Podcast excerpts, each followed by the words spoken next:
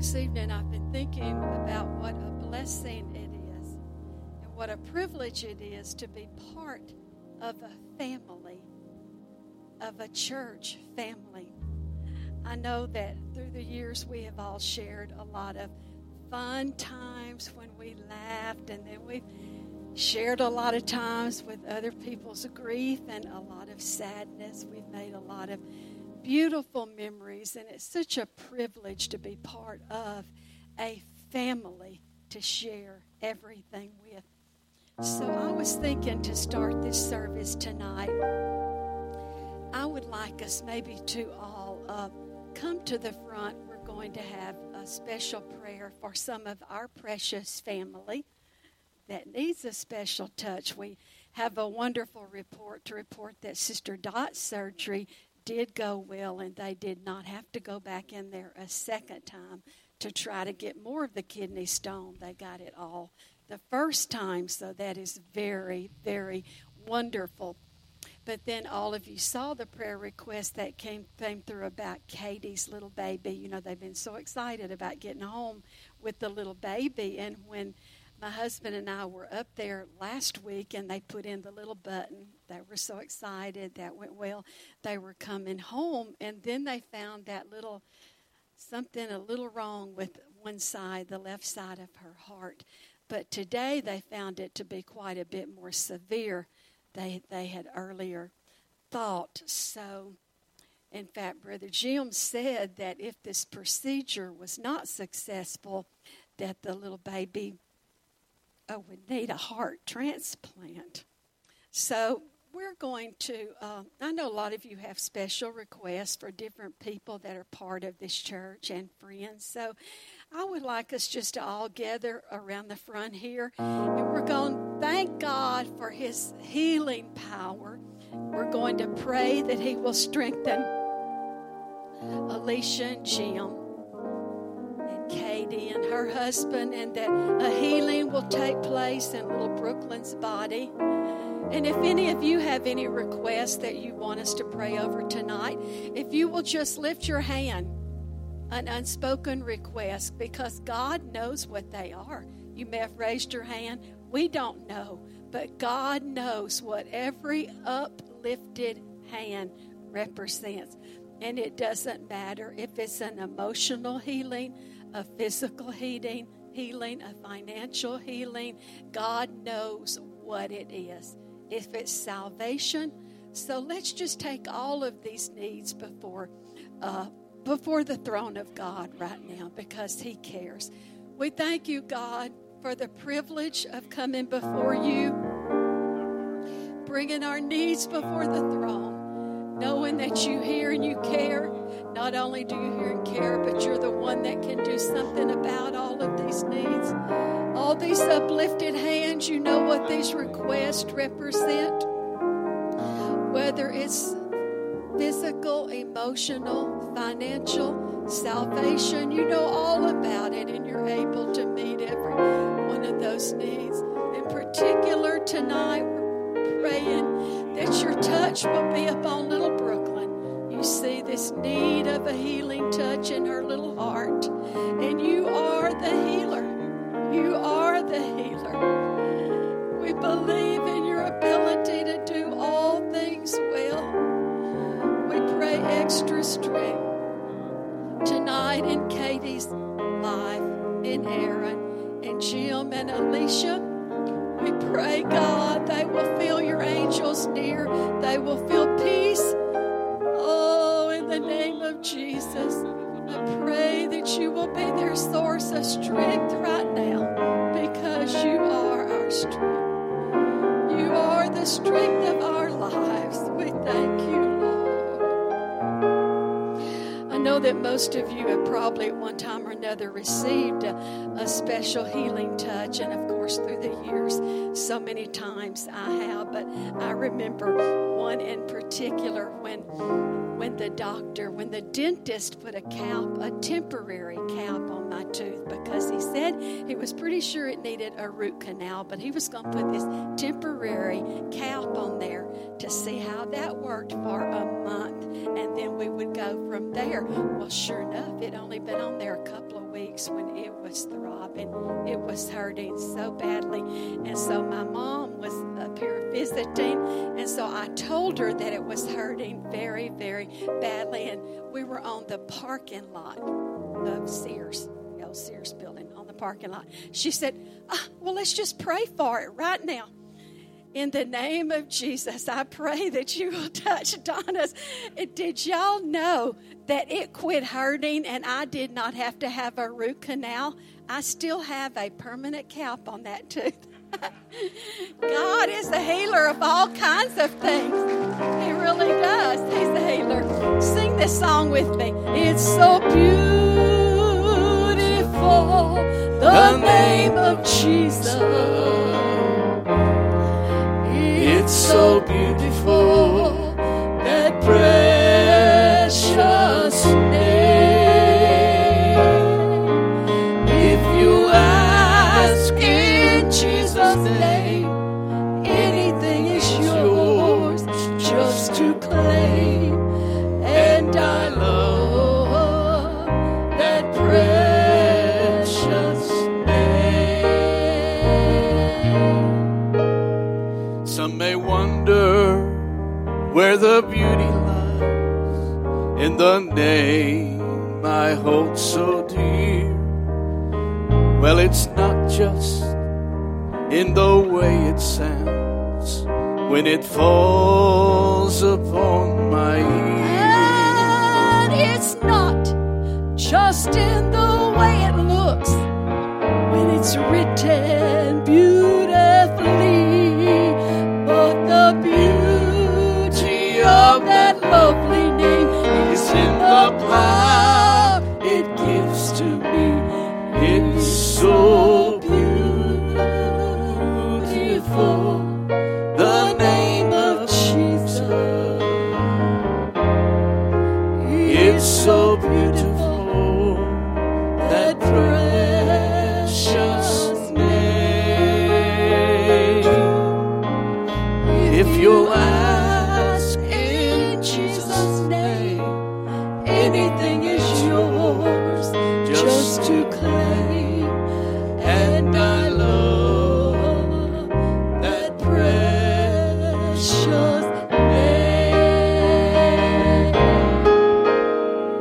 the sound of his name. Yes.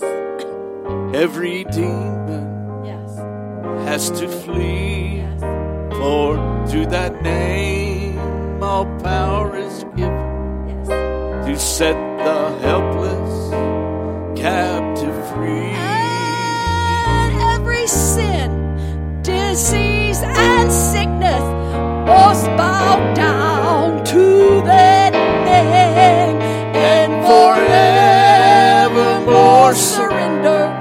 For all of time I shall proclaim.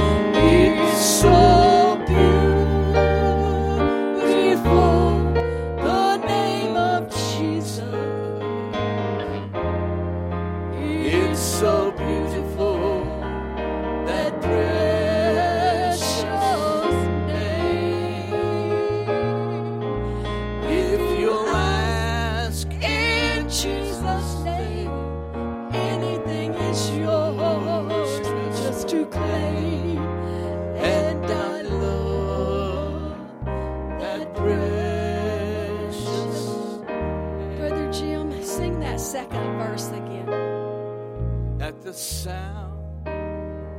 of his name, every demon has to flee. For to that name all power is given. Yes.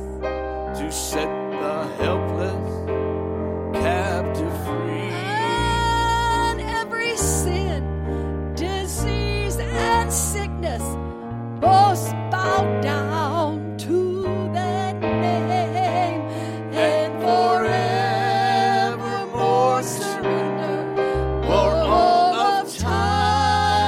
Shall proclaim.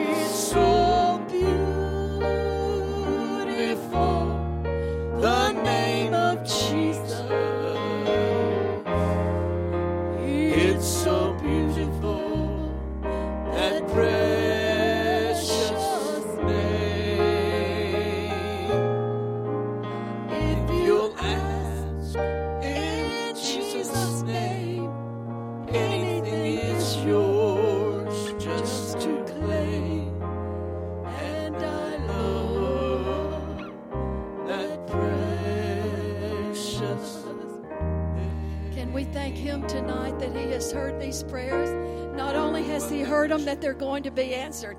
Thank you, Lord. We thank you, Lord, that you have heard our prayers tonight and you're going to answer them in your own time and in your own way.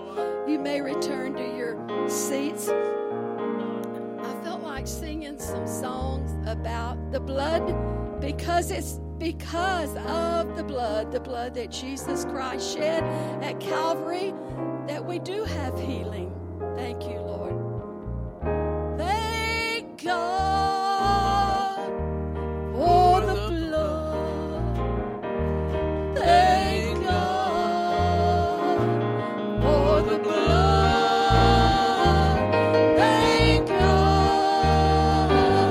for the blood that was just white as snow. Oh, thank God, oh yes, for the blood.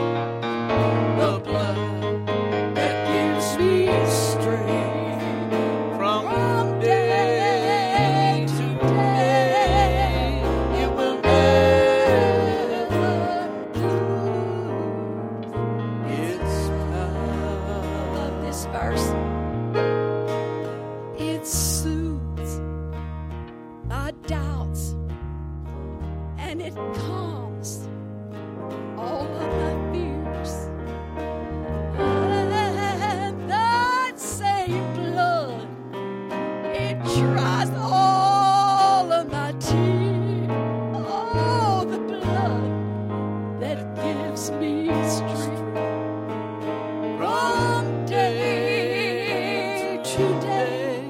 I know it will never lose its love. Oh, I said, yes, that it soothes all of my doubts, and it calms all of my fears.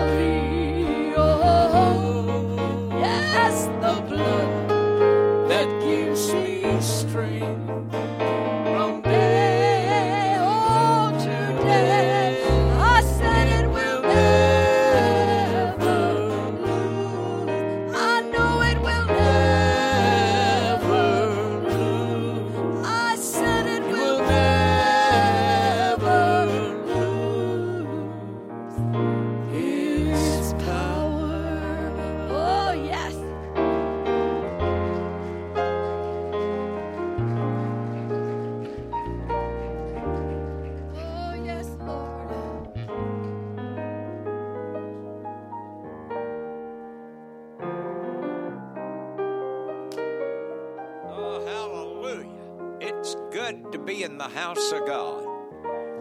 It's good to be on the way to a new body.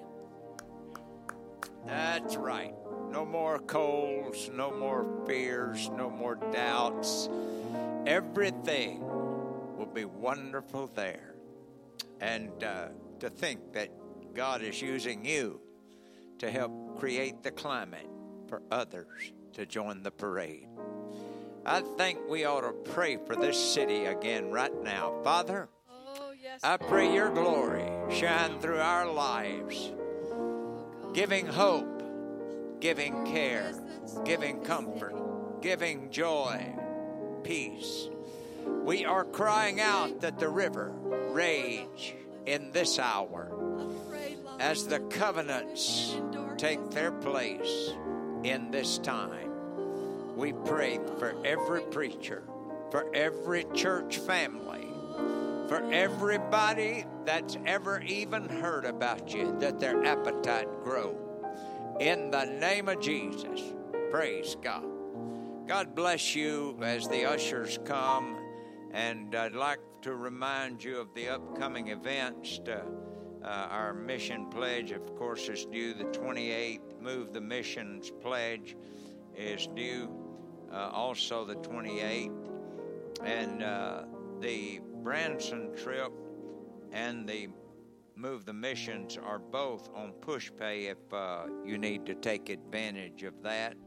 Our September events are Hyphen Night of Worship on the 2nd. Labor Day the 5th, going to be a great day. North Texas Men's Conference in Garland the 9th and the 10th. That is looking like it's going to be a really great time.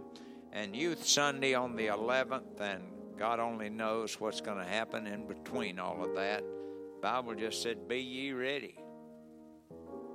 Father, thank you for this people who care about the people that we live around and in front of.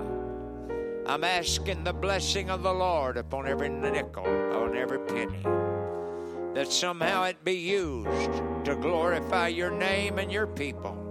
In Jesus' name, amen. God bless you. Oh, soon and very soon, we are going to see the King. Soon and very soon, we are going to see the King. Soon and very very soon. We are going to see the King. Oh, sing and hallelujah, hallelujah. We're going to see the King. Oh, soon and very soon. We are going to see the King. Soon and very soon. We are going to see the King. Soon and very soon. We are going to see the King. Oh, sing and hallelujah, hallelujah. We're going to see the King. And there'll be no more crying there. We are going to see the King. No more crying there. We are going to see the King. No more crying there. We are going to see the King. Oh, sing and hallelujah, hallelujah. We're going to see the King. Oh, Jesus, Jesus will be there. We are going to see the King. Jesus will be there. And we are going to see the King. Jesus will be there. And we are going to see our King. Oh, sing and hallelujah, hallelujah. We're going to see our King. Oh, soon and very soon. We are going to see the King. Soon and very soon.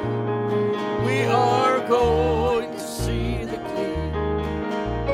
Soon and very soon. We are going to see the King. Oh, sing and hallelujah, hallelujah.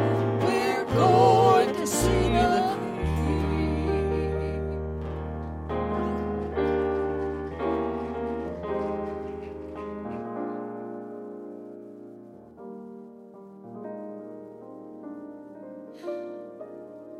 Still got it in her, don't you?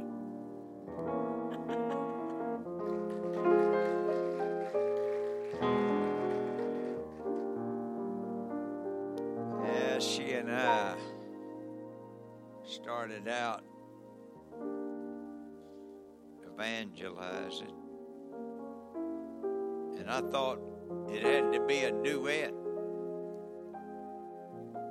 About the third night of the first revival, she said, why don't you just concentrate on preaching?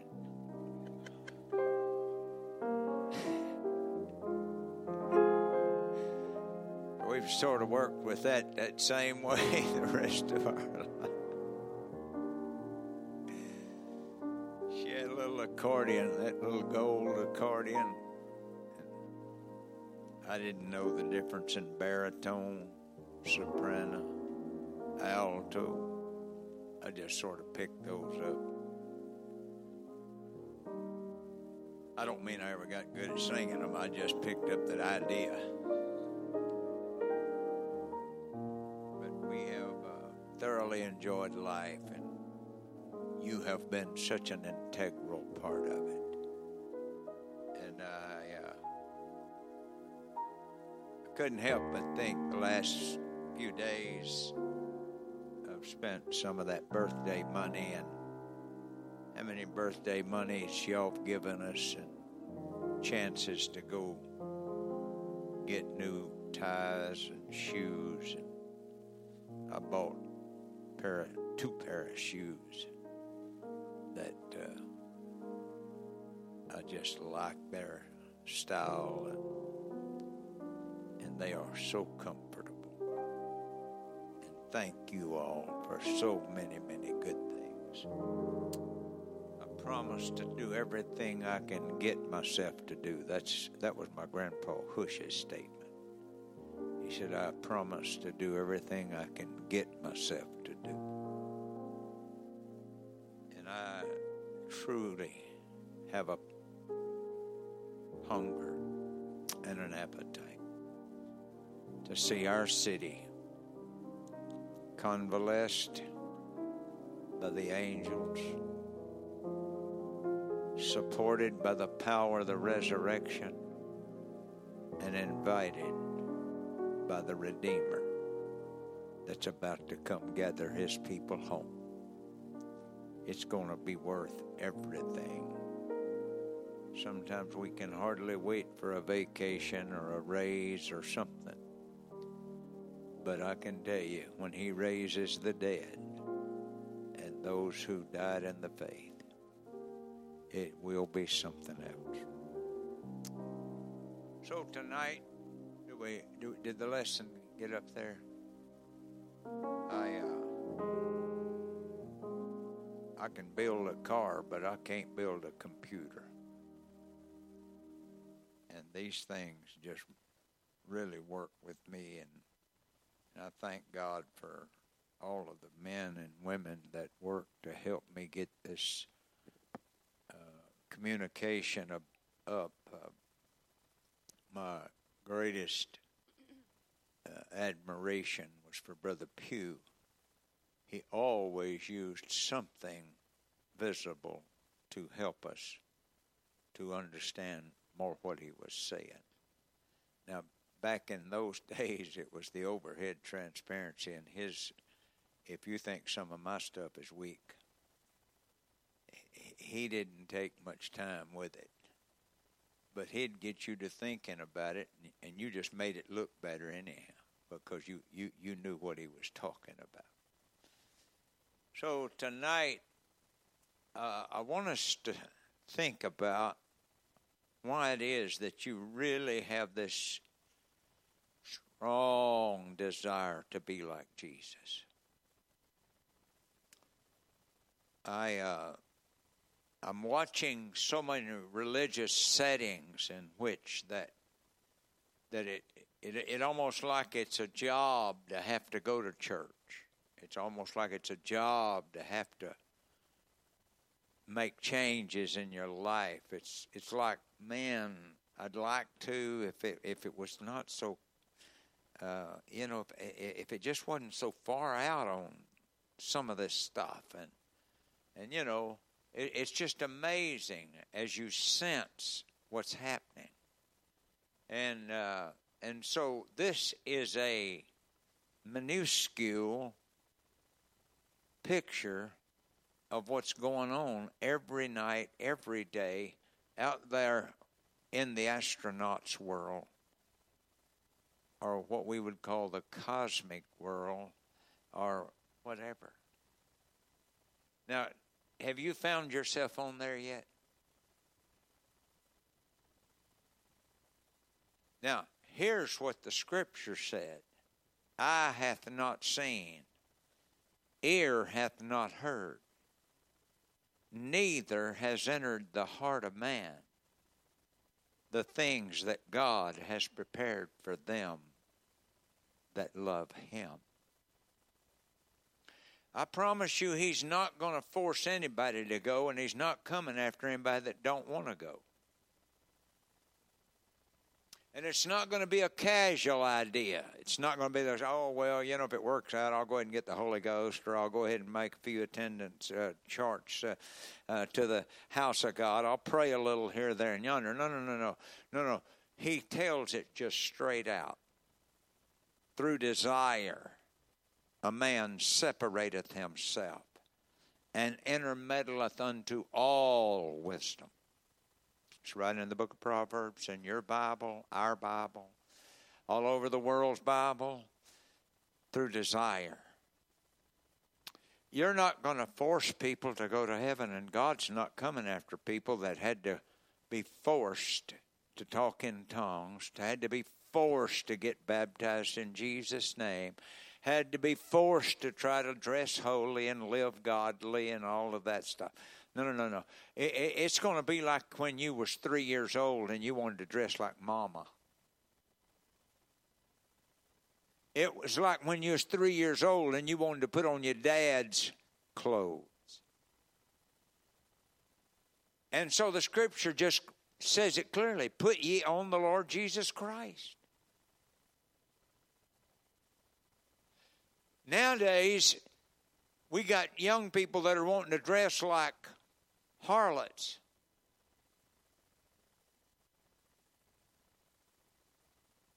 Somewhere there's got to be an expose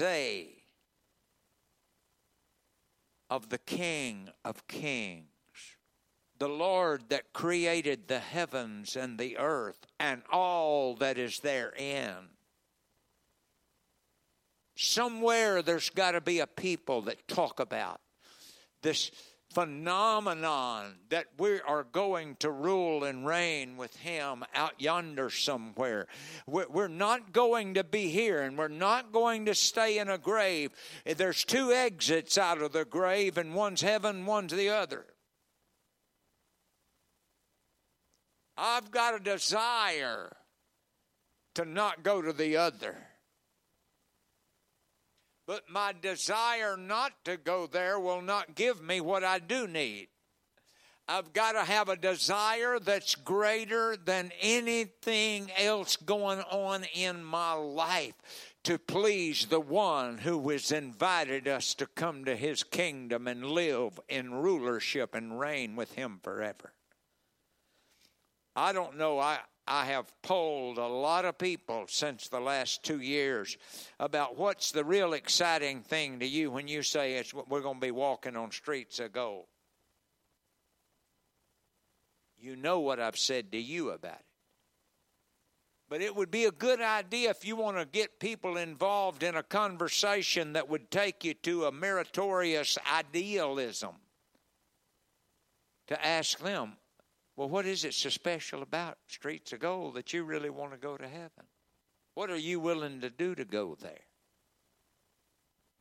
It is time for us to raise the question and not be us trying to figure out the questions the world's asking.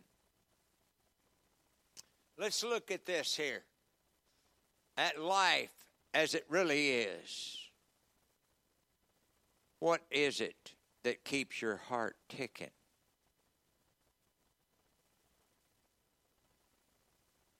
Who is it that keeps your blood flowing? Who is it that allows your brain to respond to your ears and to your dreams and to your desires and to your heart? The Bible said that God turned such an one over to Satan for the destruction of the flesh, for the saving of the soul. I don't want him turning me over to that. I want him to just keep calling me. Come unto me, all ye that labor and are heavy laden and burdened down with care. I will give you rest. I will give you strength. I will give you peace. I will give you joy. I will give you a right path. I will give you right thinking. That's righteousness. The right way to live, the right way to love, the right way to act, the right way to respond to hell and trouble. I'm here to tell you Jesus is on your side, and he came here tonight to knock on your door individually and collectively and say, if you'll let me in, I'll come in, and I got a supper that you won't have to worry about, the strength and the joy and the peace and the righteousness. I've got food enough and to spare. God who keeps this going. God who keeps every pulse rate in your body going. The same God that does this. Just hold your breath for about 5 minutes and see who's in real control. You can't do it. You'll be gasping, thirsty, hungry. And I am shocked out of my mind that the world is not gasping for God. And I'm really shocked about people that know a little bit about him and have got enough of him that they don't need any more.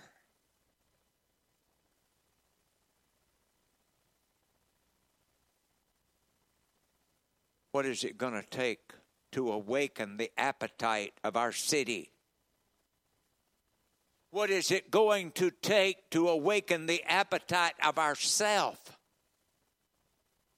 To want to pray, to intercede, to seek the face of God, to go to Bible studies and go to church prayer and go to meetings that truly are going to furnish us the bread of eternal life. Not the bread out there, the bread of eternal life.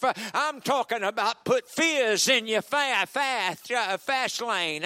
I'm talking about putting fizz in your appetite. Oh God, I can hardly wait to obey another scripture. Oh God, I can hardly wait to imbibe into me a couple of scriptures that will strengthen my convictions and strengthen my resolve. I will not let a day go by without talking to somebody about your bloodline. I will not let a day go by without telling somebody how you've done and what you've done for my life. I will not talk more about what I have than what you are giving me.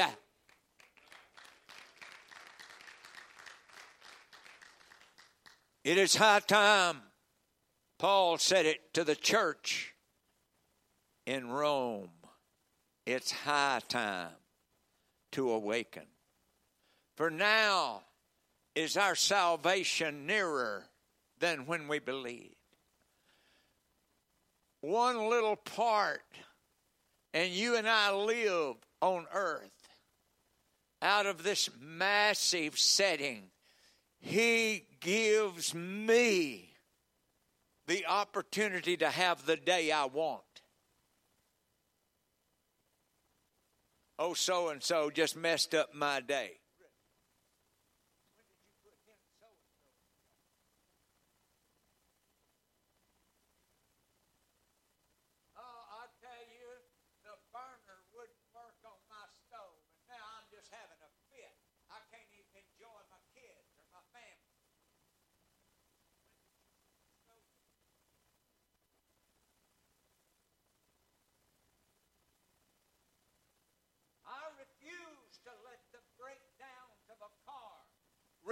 Break the relationship I have with peace.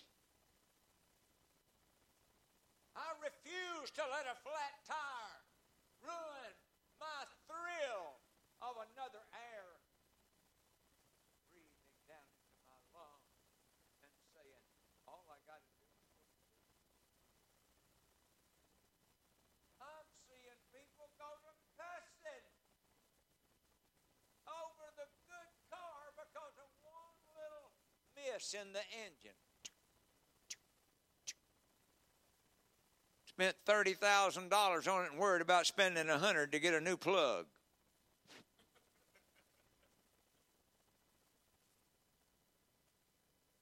Come on, folks, it's time for us to think. Think big. Because here's what the Bible said. As a man thinketh in his heart, so is he. I think I'm going to a new city. I think I'm going to get a new body. I think I'm going to outmaneuver the devil. I think I'm going to overcome every weird thing going on in my life. I think God is good, and I think you are good, and I think you're worth every ounce of the blood, and you're worth preaching to and studying and praying for. I think our kids are worth a whole lot more than the things that we can accumulate. I think our city is worth a whole lot more than just protecting ourselves from a tornado.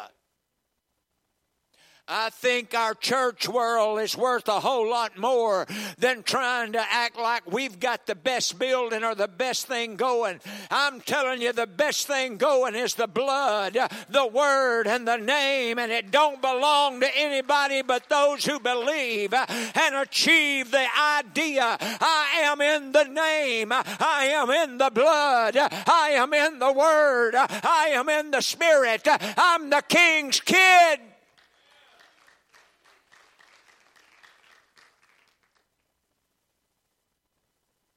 Am I going to compete with him? Well, I just don't like the way he said it. I mean, I just don't like what he put in his Bible. I mean, I just don't agree with his Bible.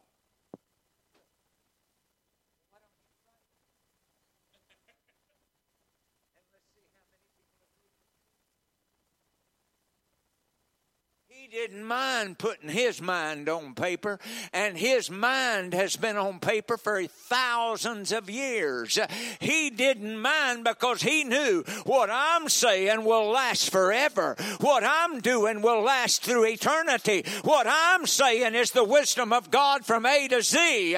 From what I am saying will get anybody out of all the hell that they can get themselves into. I am a Savior. I am a Redeemer. I am a friend. I am a brother. I am a father. I am a mother.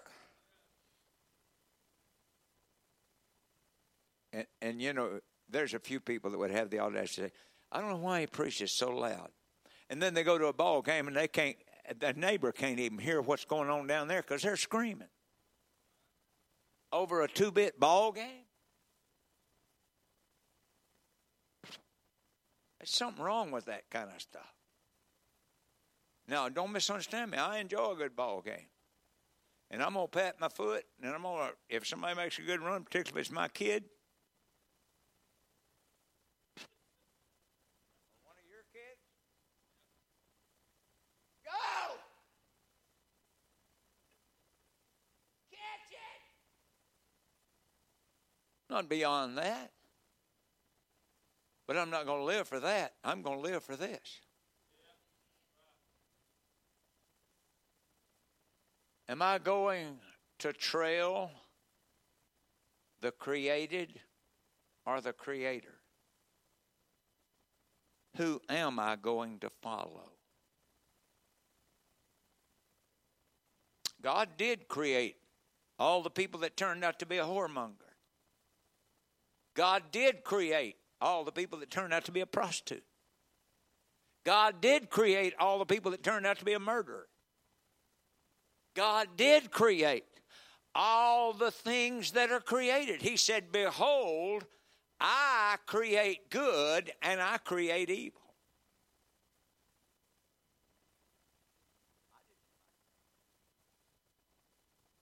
I almost ruled him out of my life. But then I knew, after looking and sensing, you've got to choose the one you love.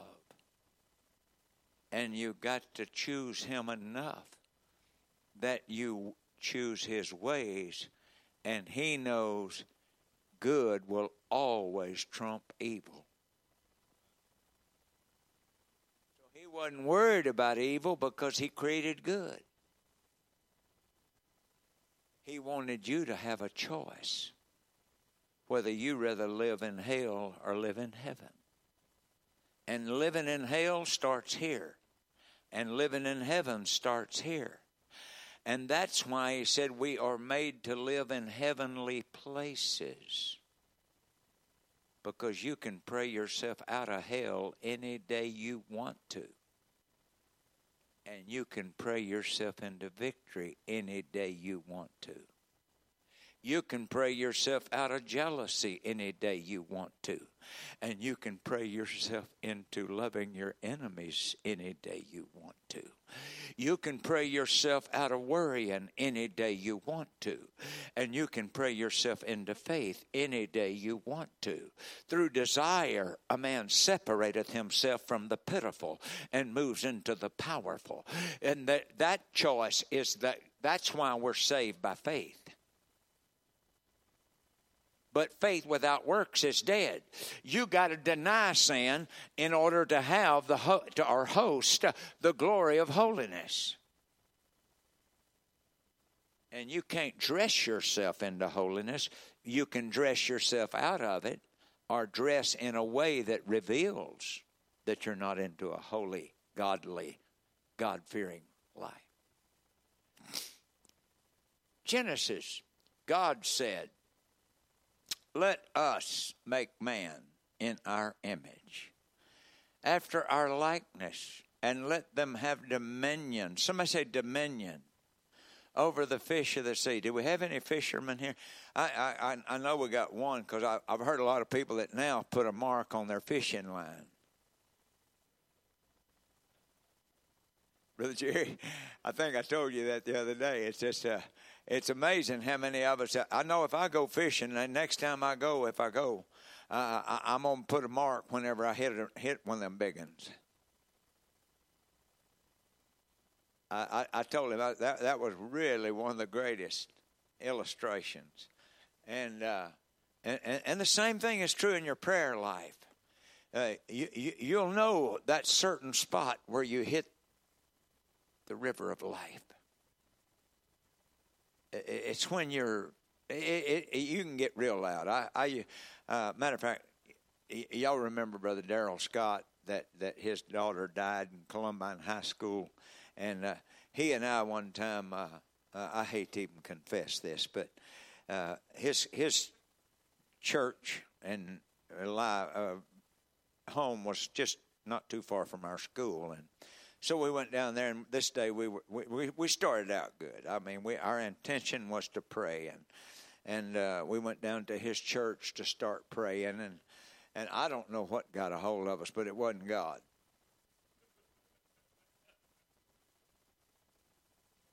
We started imitating some of the people in our churches. First thing I know, I looked over at him. I had no idea who it was, but he later told me it was just a lady in their church that just for whatever reason, she just liked to rake the blinds. And he got to carrying on raking those blinds. And I got over there. I was over here beating on the wall. And we didn't touch God that day. I just tell you that.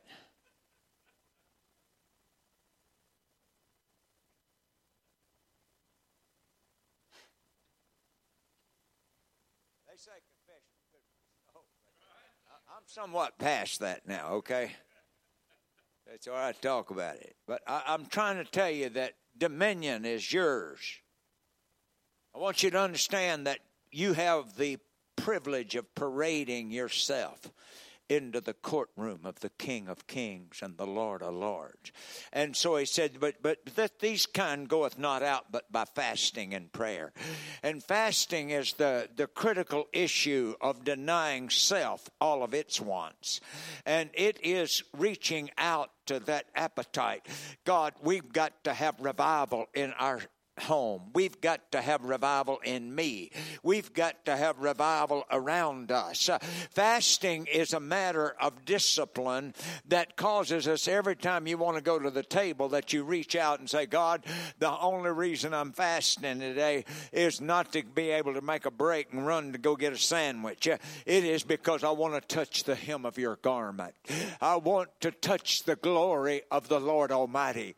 I want to get past this flesh, so that I don't cater to this flesh every time I turn around. It gets weak. It gets worn out. It gets tempted to do wrong. It gets tempted to not pray. It gets tempted not to obey your word. It gets so tempted.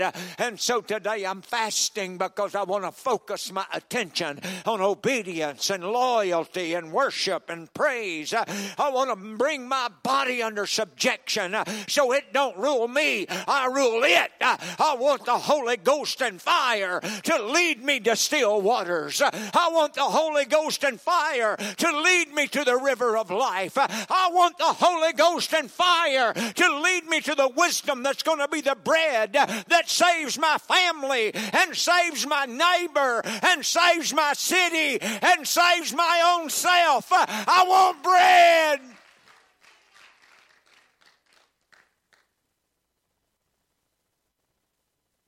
So God created man in whose image?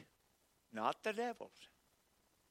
You've got a head start on the devil because you're already created in the image of success. You're created in the image of triumph. You are created in the image of resurrection.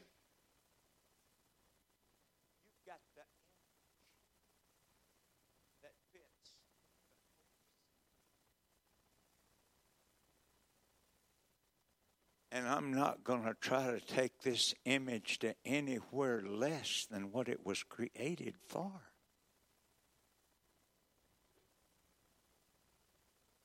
And God blessed them and said unto them, be fruitful and what? Anybody ever heard of the fruit of the Spirit?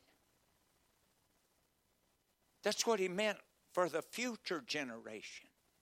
Be fruitful. Let your joy, let your righteousness, let your peace be the leading attitude of a life righteous, joy, and peace. Those are the kingdom fruits.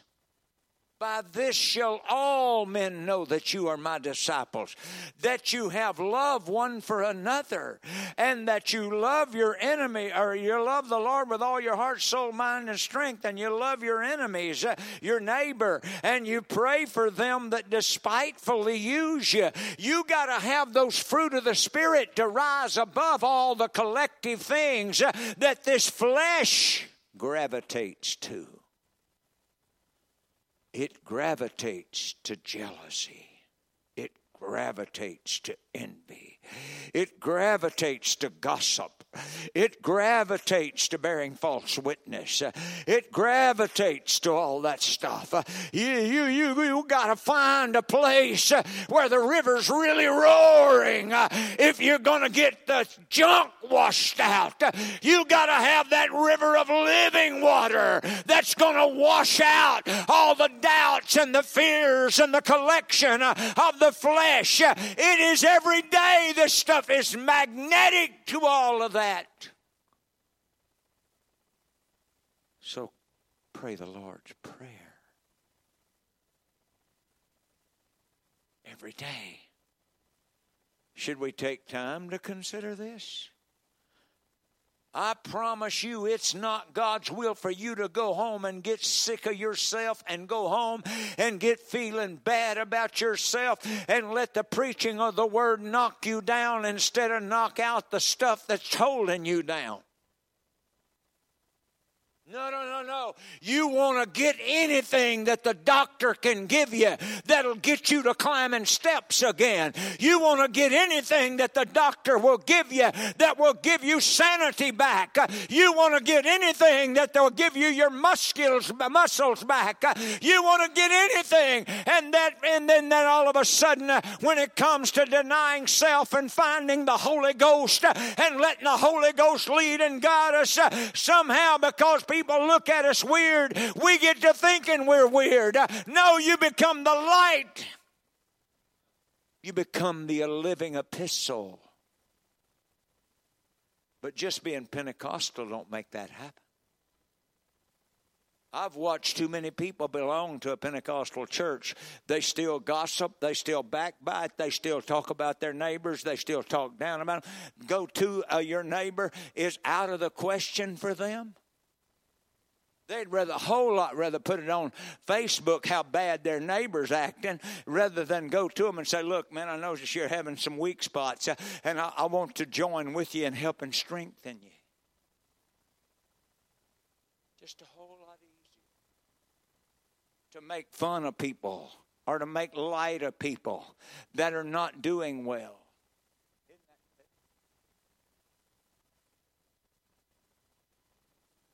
Jesus prayed for us, and then he died for us while we were yet sinners.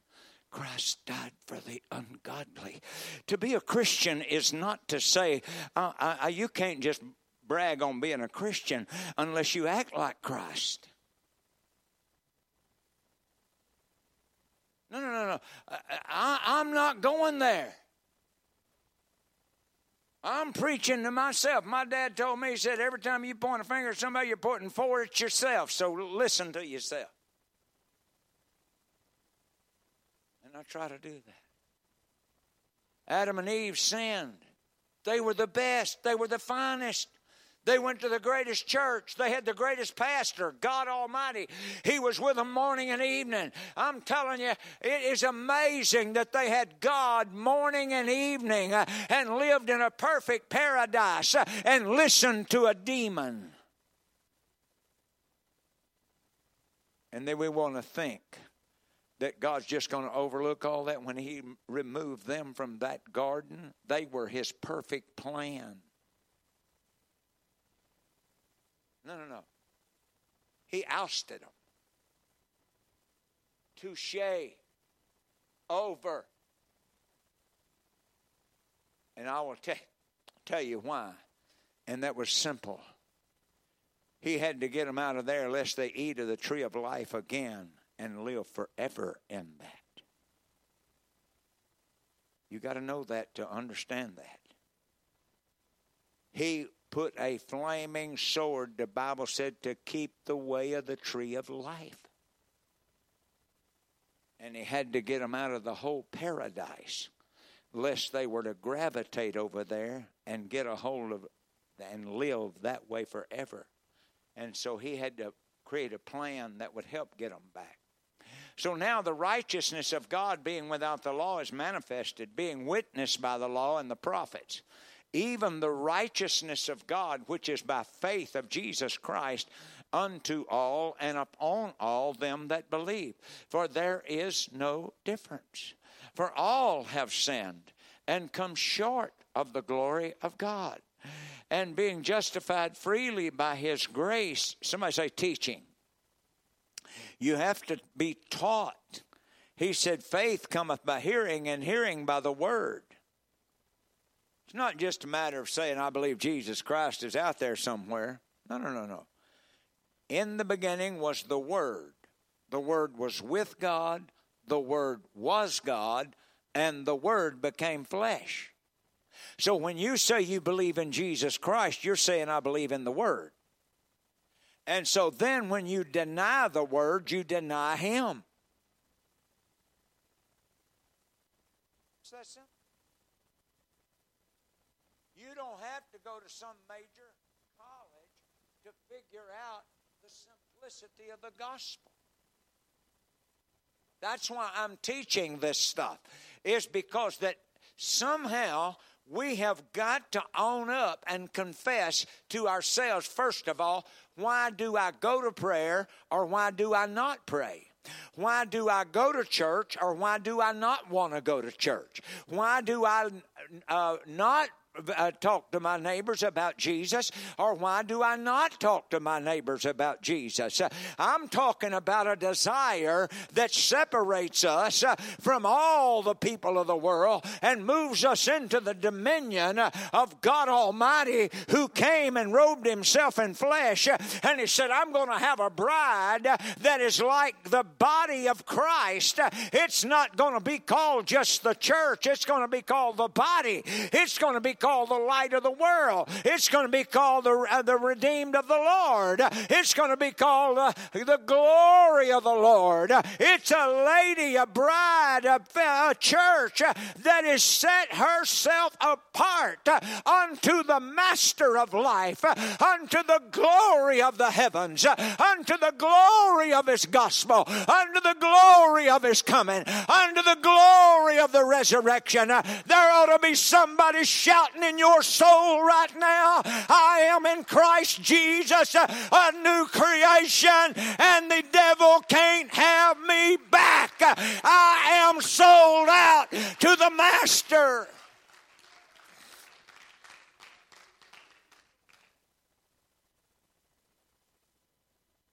Cannot serve two masters. It's either flesh or Jesus.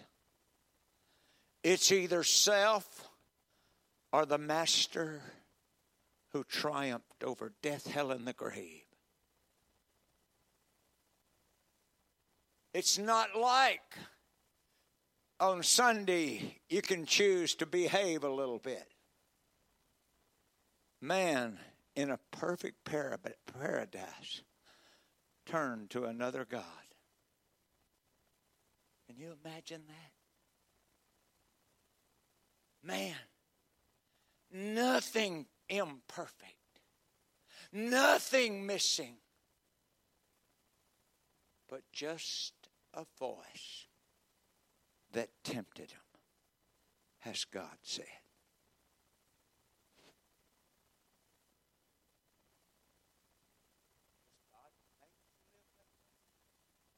You mean you got to live honest? You mean you got to live without all the other? You mean, don't think he's not allowed.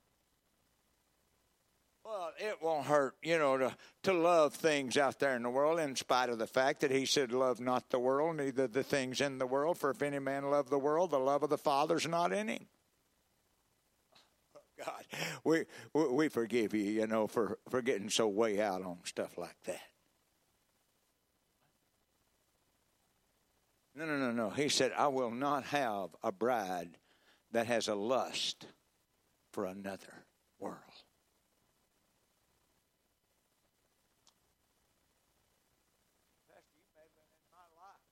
No, I'm giving you eternal life. I am opening a door for you to walk away from anything that would hold you hostage in some weird graveyard one day when the trump of God sounds and the dead in Christ shall rise, and they which are alive and remain shall be caught up in the clouds to meet the Lord in the air. I'm telling you, it's willing, it's worth it. It's not a sacrifice really to give up the world in order to have him.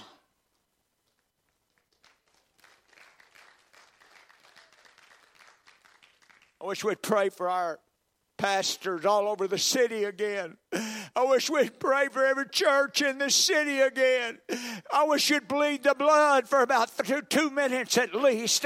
Let's go into a travail in the middle of this service right now. God, every school teacher, every principal, every daddy, every mother. Oh, God, for every preacher in the city that knows anything about the book, give them the backbone and the passion to preach Jesus and him crucified. Oh, God, I cry out to you for my wonderful family, and I cry out to you for this wonderful church family, and I cry out to you for everybody that's doing any good at all. I pray that the wisdom of God, the glory of God, the passion of God, the love of God. That's it. Keep on. I'm trying to pray a little louder to help give you that freedom, but I wish somebody just go into a travail right now, because when Zion travails, sons and daughters are going to be born. I'm telling you, out of this meeting tonight, there is going to be a triumph in the womb of your spirit.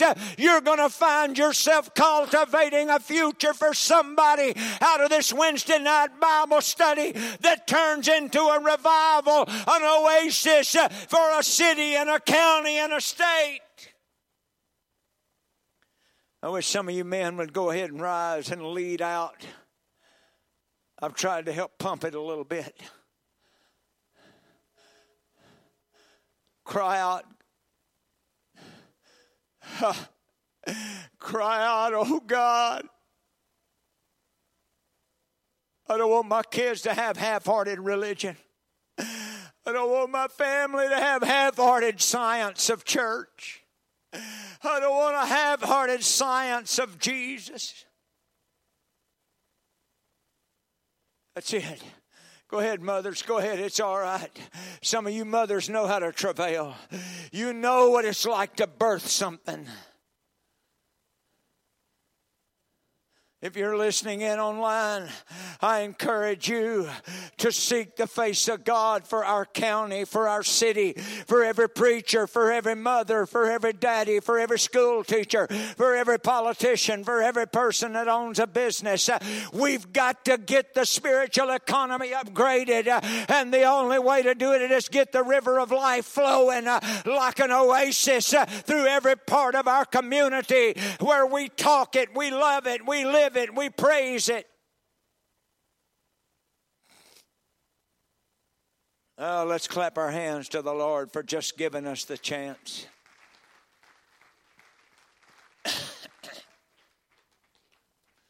The cross was and is and always will be. That's why the Bible said, if any man will be my disciple, he must take up his cross and follow me. That's right. I've got a little bitty cross that's in my house. It's about that big. I will never forget my grandfather was the first district superintendent of Texas. He was working in pastoring in Brownwood. I was just a small guy. And he built a big cross. And he put it inside the church building. And he put that thing on his back. And I will never forget it. Never. He would say, as he went to different places in the church, you know, this cross just won't let me go through this door. And then he would go to another door in the building and would take his cross, and it was too big to get through certain doors. One of them was the lust of the flesh. One was the pride of life. It just couldn't take the cross to those areas. And so finally he laid that cross down where nobody could see it, and he picked up one that he could hang on his mirror. And he said, you know, you can find a cross that will fit in your wardrobe. You can just put it in a drawer. You can hide it wherever you go. You don't have to have the cross unless you want the Christ of the cross.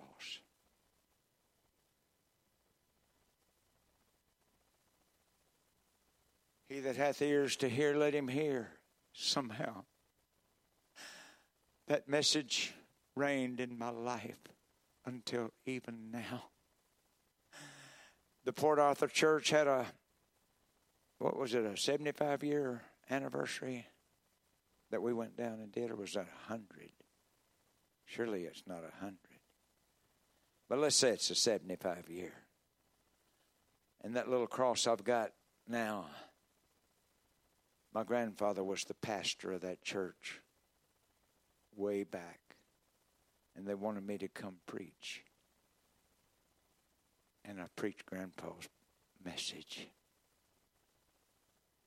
at the first church or the second church he pastored.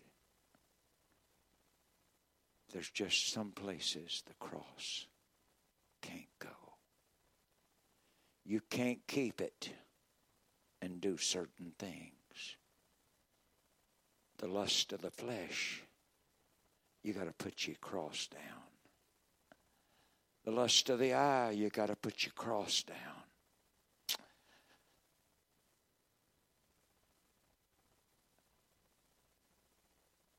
I don't want a cross he don't recognize.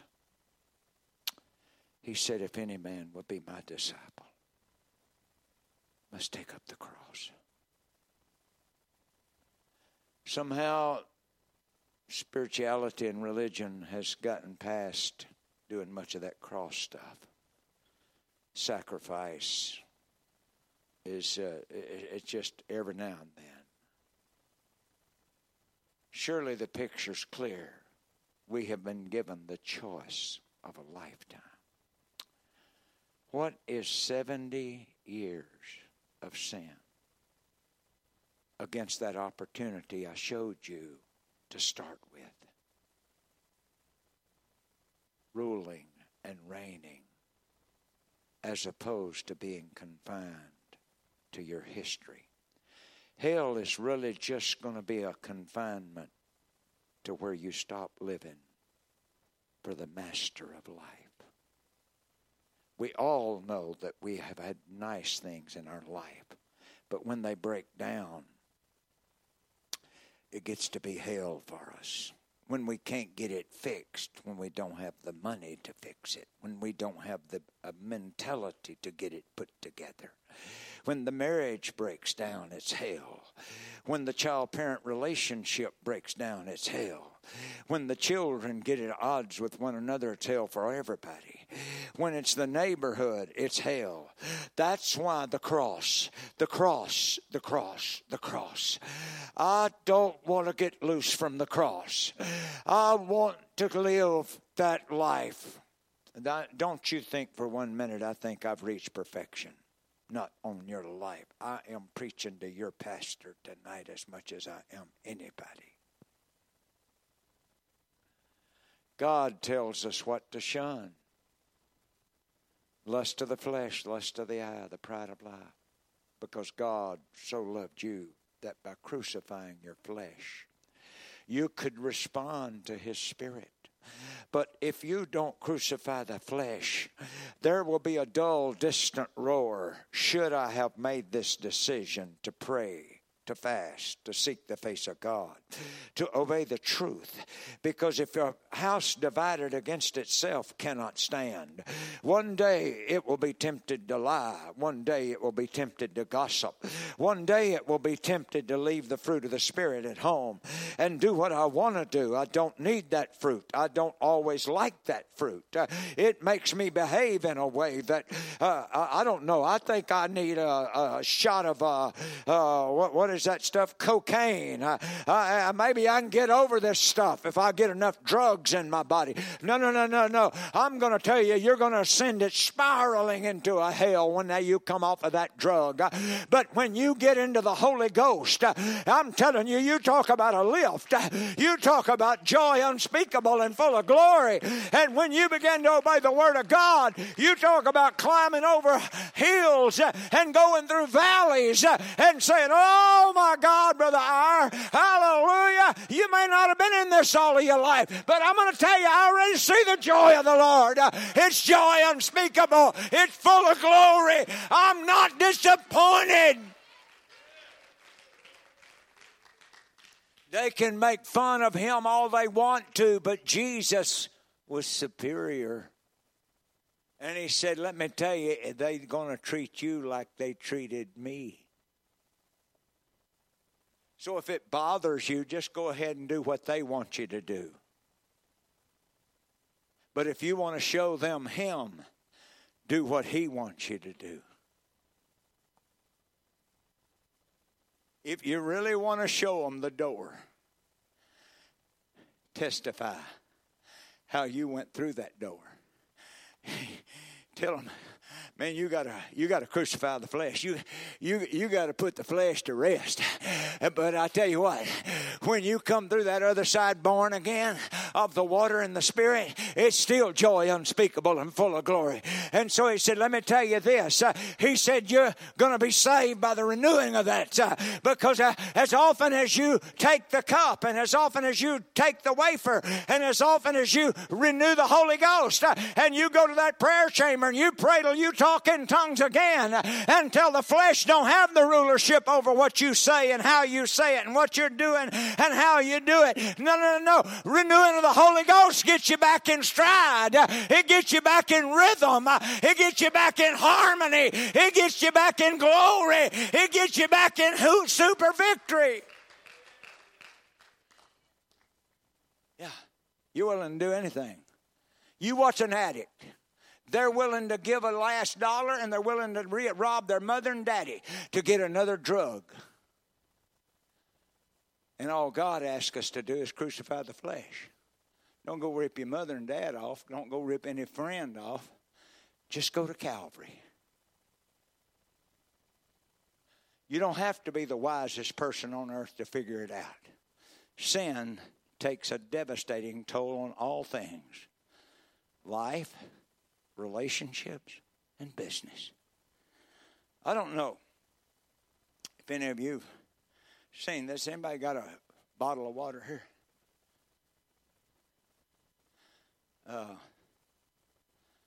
You got one? Oh, no, you hadn't drunk enough of that one. Let's see here.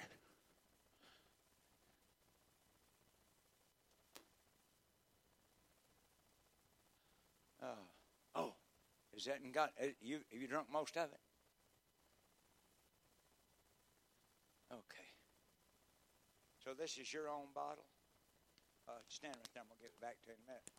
But, oh, excuse me.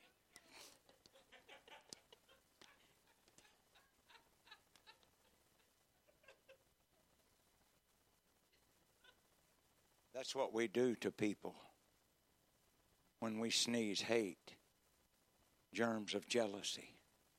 You think that's going to be pure water now?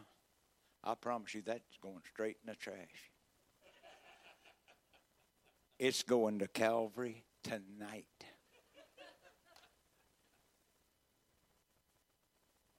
Did that ring a bell? And we're letting our family go without weeping in faith. I'm not talking about weeping in disappointment. I'm talking about weeping in faith. Because weeping man endures for the night, but joy is coming in the morning. There's a revival breaking loose in this Wednesday night Bible study. I'm telling you, there's a glory cloud hanging over this place tonight. Whosoever will, let him come and drink of the water of life freely. You're going to go out of here a new man, a new lady, with a new conviction and a new convincing. I'm going to do it. Because I preached it good. I guarantee you there's a lot of people that could preach it better. But I'm preaching to you straight truth. Since the smallness of 70 years of self-denial, one day in hell, one day outside the parameter of righteousness, peace, and joy. See, right now, everybody feels it.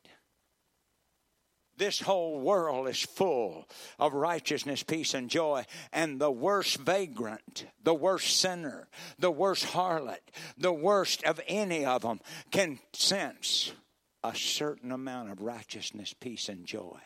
That's because Jesus is everywhere, all the time, anytime, so that anybody that wants to get out of the rest of the pathos can go ahead and get in the river of life, and they don't have to worry about the pathos anymore because they're living in the river of life. It's in them a well of water springing up into everlasting life. It's always got glory. It's always got peace. It's always got joy. And so whenever you find yourself facing a trial inside you, you got the muscle, you got the wisdom, you got the spirit, you got to climb. Yes, it's still climbing up, but you know without a doubt, I got out of sin once, I can get through it again, and I got out of it one time, I can go through hell again, because greater is he that is for me than he that is against me. I can do all things. It wasn't that the Apostle Paul never was tempted again. He just wasn't tempted enough to go back. He's the one that said he was tempted. So, God's saying, hast thou not known? Hast thou not heard that the everlasting God, the Lord, the creator of the ends of the earth, fainteth not, neither is weary. Could I just stop there and preach a minute? Your greatest weariness and your greatest fatigue, and just sort of, Brother Iyer, just see, nobody look right now. Did you ever get drunk? Well, hey, you've seen a drunk, right? Act like one. Just, there you go. Don't be weary in well-doing. Because I'm going to tell you, though your sins be as scarlet, they shall be white as snow. I'm talking to somebody tonight that the devil thinks he's got you surrounded and down forever. And it may be online, but I'm here to tell you the resurrection is in town. I'm telling you the resurrection is in your courtroom. I'm telling you the resurrection has got news for you. I am still the deliverer.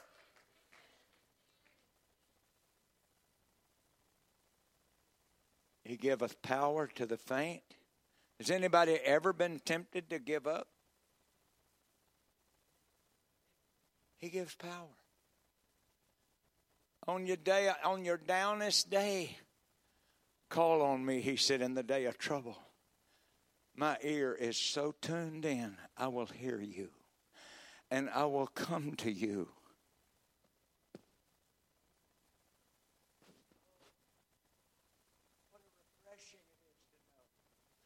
Therefore, by the deeds of the law shall no flesh be justified in his sight, for the law is the knowledge of sin.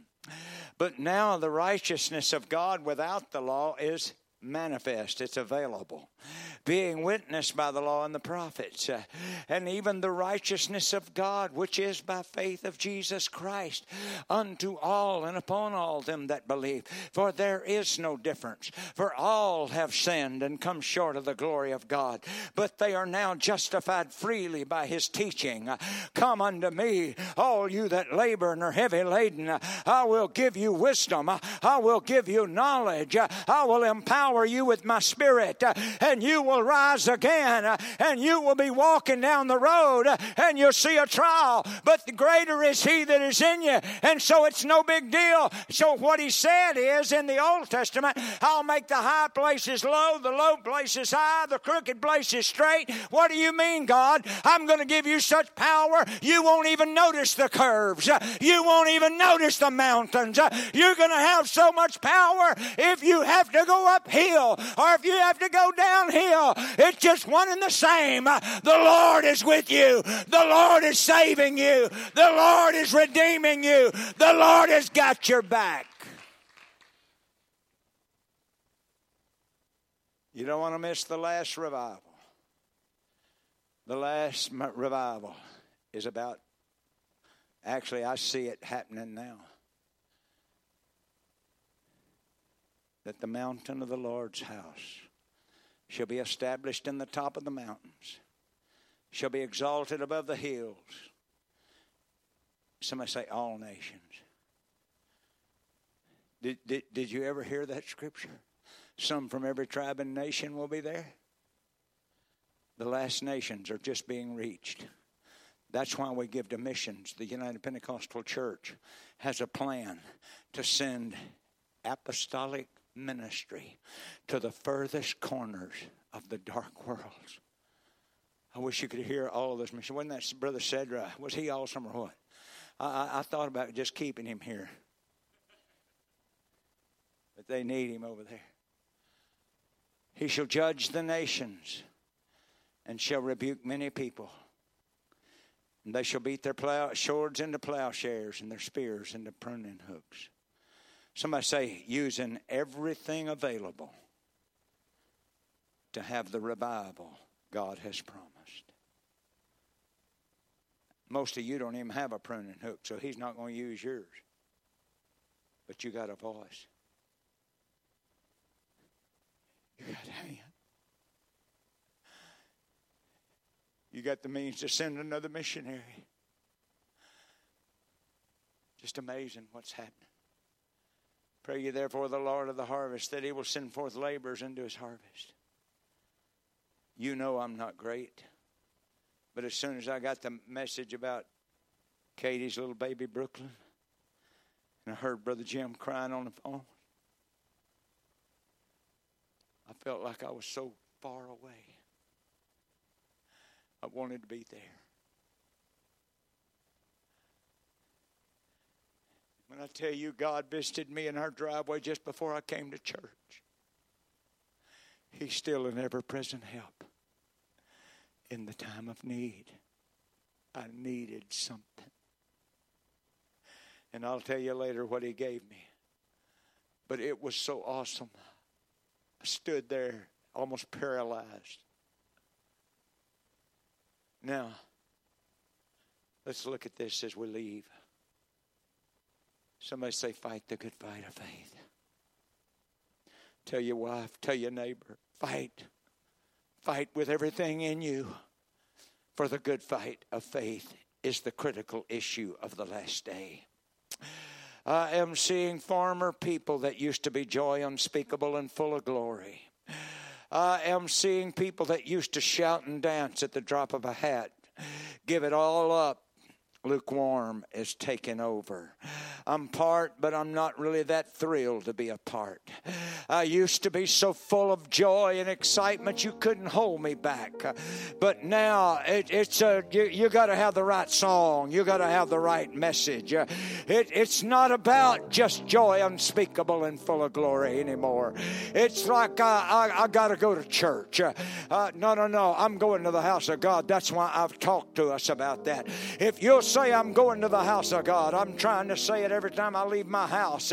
I'm going to the house of God. I'm going to the house of God. I plan to meet the God of the house. I plan to have a revival with the God of the house. He's a restorer. He is a renewer. He is a redeemer. He is the help. He is a strong tower in the day of trouble. He is a righteous God. He is a holy God. I'm going to His house. I want the bread.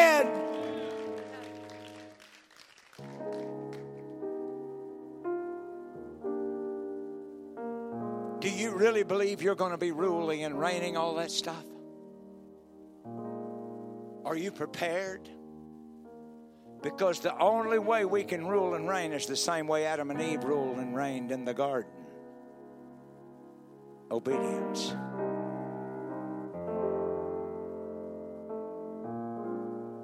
That's what cost them the garden. As long as they were obedient, they ate the good of the land. That's why the book says it clearer. They that be willing and obedient shall eat the good of the land. That's heavenly places. When you get into the New Testament, He had made us to sit together in heavenly places. Have you read that in your Bible? That's what He's talking about. Go into the house of God. Go into the prayer chamber. Going into your bedroom and worshiping God. Doing what my dad and my father-in-law did. My father-in-law had that stiff hip, but I'm going to tell you, it didn't stop his praise. My wife and I have talked about it many times over. When he had a headache and when his body was hurting, you'd find him going through the house. Praise the name of the Lord. Hallelujah to the Lord our God. Thank you, Jesus, for hope. Thank you, Jesus, for the church. Thank you, Jesus. And I'll tell you, he would light a fire in that church sanctuary. He couldn't get past this, Brother Jerry. But I will tell you what, he'd get to dragging that old leg around, and I'm telling you, it wouldn't be long. A bunch of people would be running for him. They'd be running with him. They'd be skipping with him. I'm telling you, it's wonderful. Wonderful to have elders that go through hell, that don't give up on heaven. If I can keep resuscitating, we are going to truly transform businesses and places. We're not jealous if anybody decides to go here, they go there. I don't want anybody getting at the table that don't want to eat. I'm not going to serve leftovers every church service, but I am going to warm up some of the truths that need a little spice, or what we call,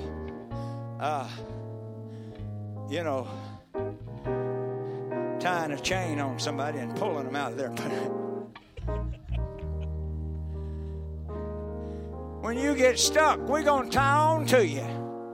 And we're going to preach and preach and preach and have church until all of a sudden you feel like you got to get up from where you are. Because he said he inhabits the praise of his people. The one translation for that is he pitches a tent, Brother Malone, and dwells where people praise him. I know some people that don't care if he's in their tent or not. The Bible calls our body a tent. because they've got enough of this, they got enough of that, and they're at ease in Zion, and no worry about reaching the lost. Give a little to missions or this and that and the other, but as far as getting out there and shaking the bushes and sowing seed and all that stuff, man, don't come here with that, Pastor. That's the main mission of the King. Sow seed. He that goeth forth bearing precious seed shall doubtless come again, rejoicing, bringing what? Sheaves with him.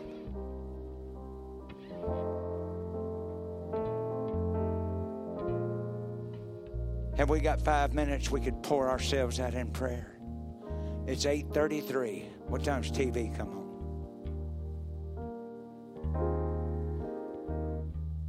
Have we got 5 minutes? We could travail for preachers and the city. Could we find a place to pray with all of our heart, soul, mind, and strength? To be like Jesus. What is the rush? To be like Jesus.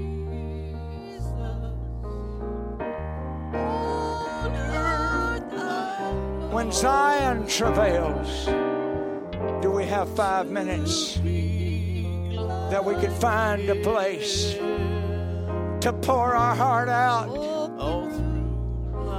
for the sake of a lost city, an at ease in Zion community? That's it.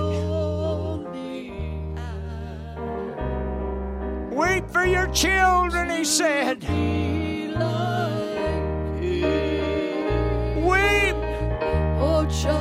He that goeth forth weeping.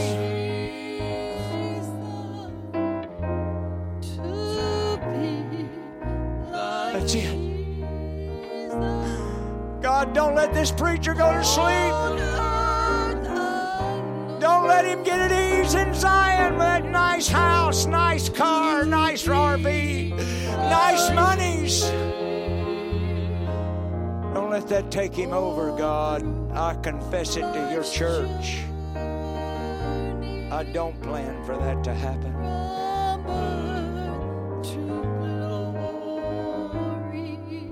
That's it.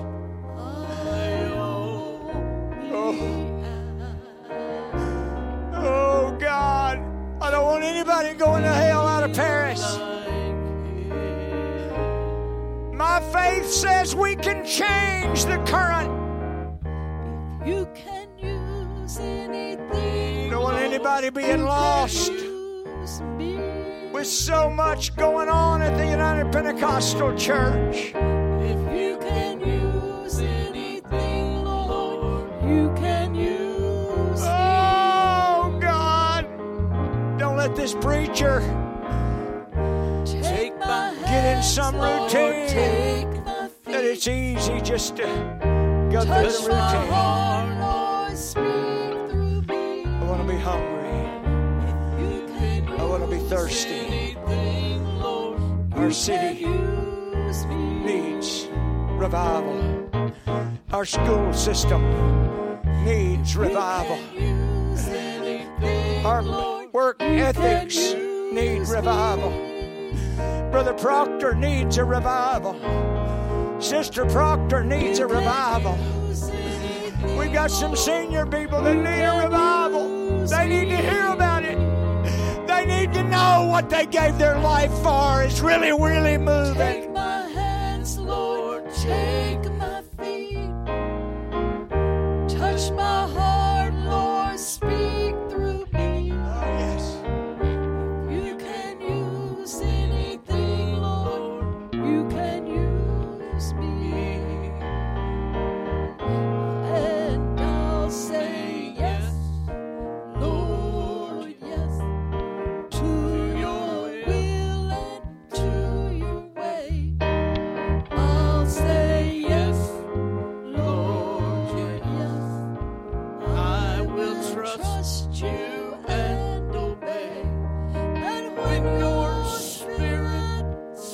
next to me.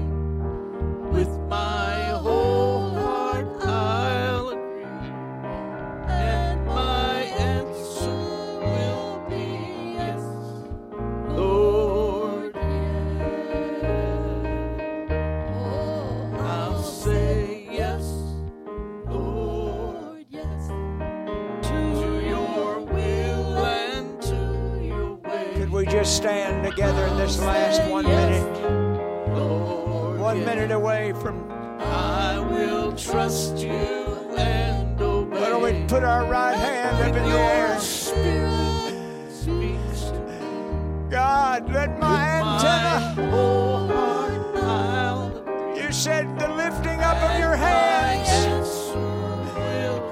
May it be the antenna for everything we need to pull it into our heart.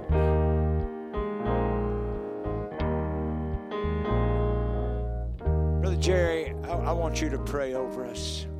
This man has poured himself out to this church for years. Several others of you that are here tonight.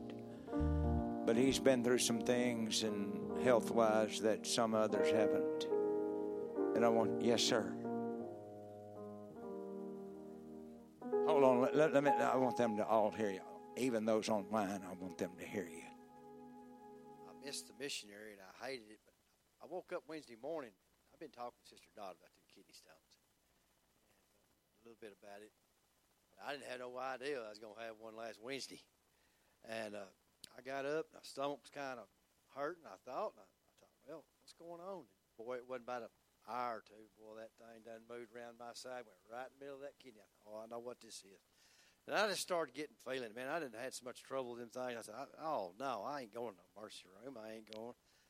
But I laid around, and about 8 it got worse, about 9 it got worse, by 10 it was really getting bad, and by 11 I was ready. If I'd have had carpet, the only reason I wasn't pulling the carpet out of the floor is because it's got tile now. That's the only reason. And by 11 I said, I'm going to call Sister Dot. So I called Sister Dot, and I said, put me on the prayer request. I have got a kidney stone. There's no doubt in my mind this is what it is. And I said, this thing's got me in the floor. Susie was telling me, oh, come on now. I said, yeah, I got to go to work at 1:30. I said, you just go on. I know. So I told the Lord, I said, I'm just not going to go. And I hadn't taken no medicine or anything like that. I didn't have any. And anyway, make a long story short, that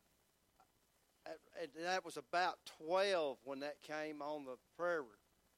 That was on Wednesday. And about 15 to 1, it just went away.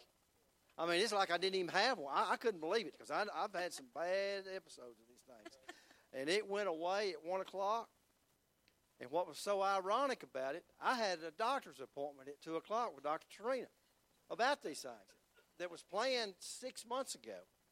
So I go in there and I said, man, I'm trying to have a kidney stone on it. And he said, really? She said, well, you may want to go in the mercy room. I said, I ain't going to the mercy room. I said, I didn't been touched. I'm not going.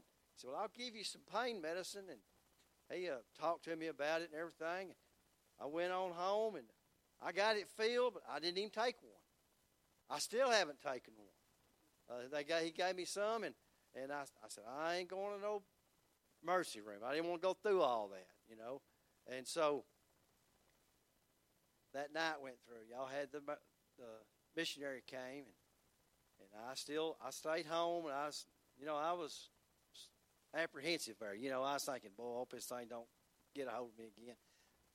The next day, less than 24 hours, I passed it the next morning. And, I mean, I didn't even, Jeff, I think, come by on his motorcycle a day or two later. He said, well, I started to stop, but I didn't know if he was still having trouble with that kidney stone.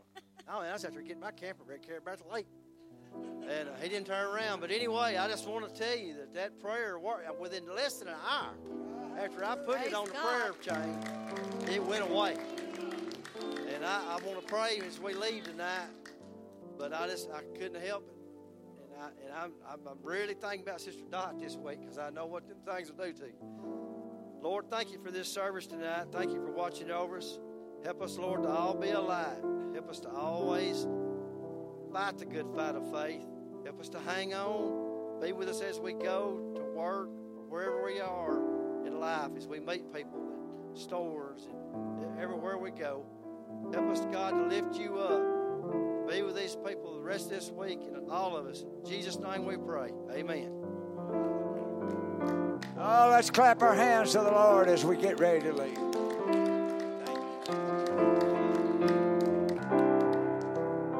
All right. Shake hands with at least one person if they look clean.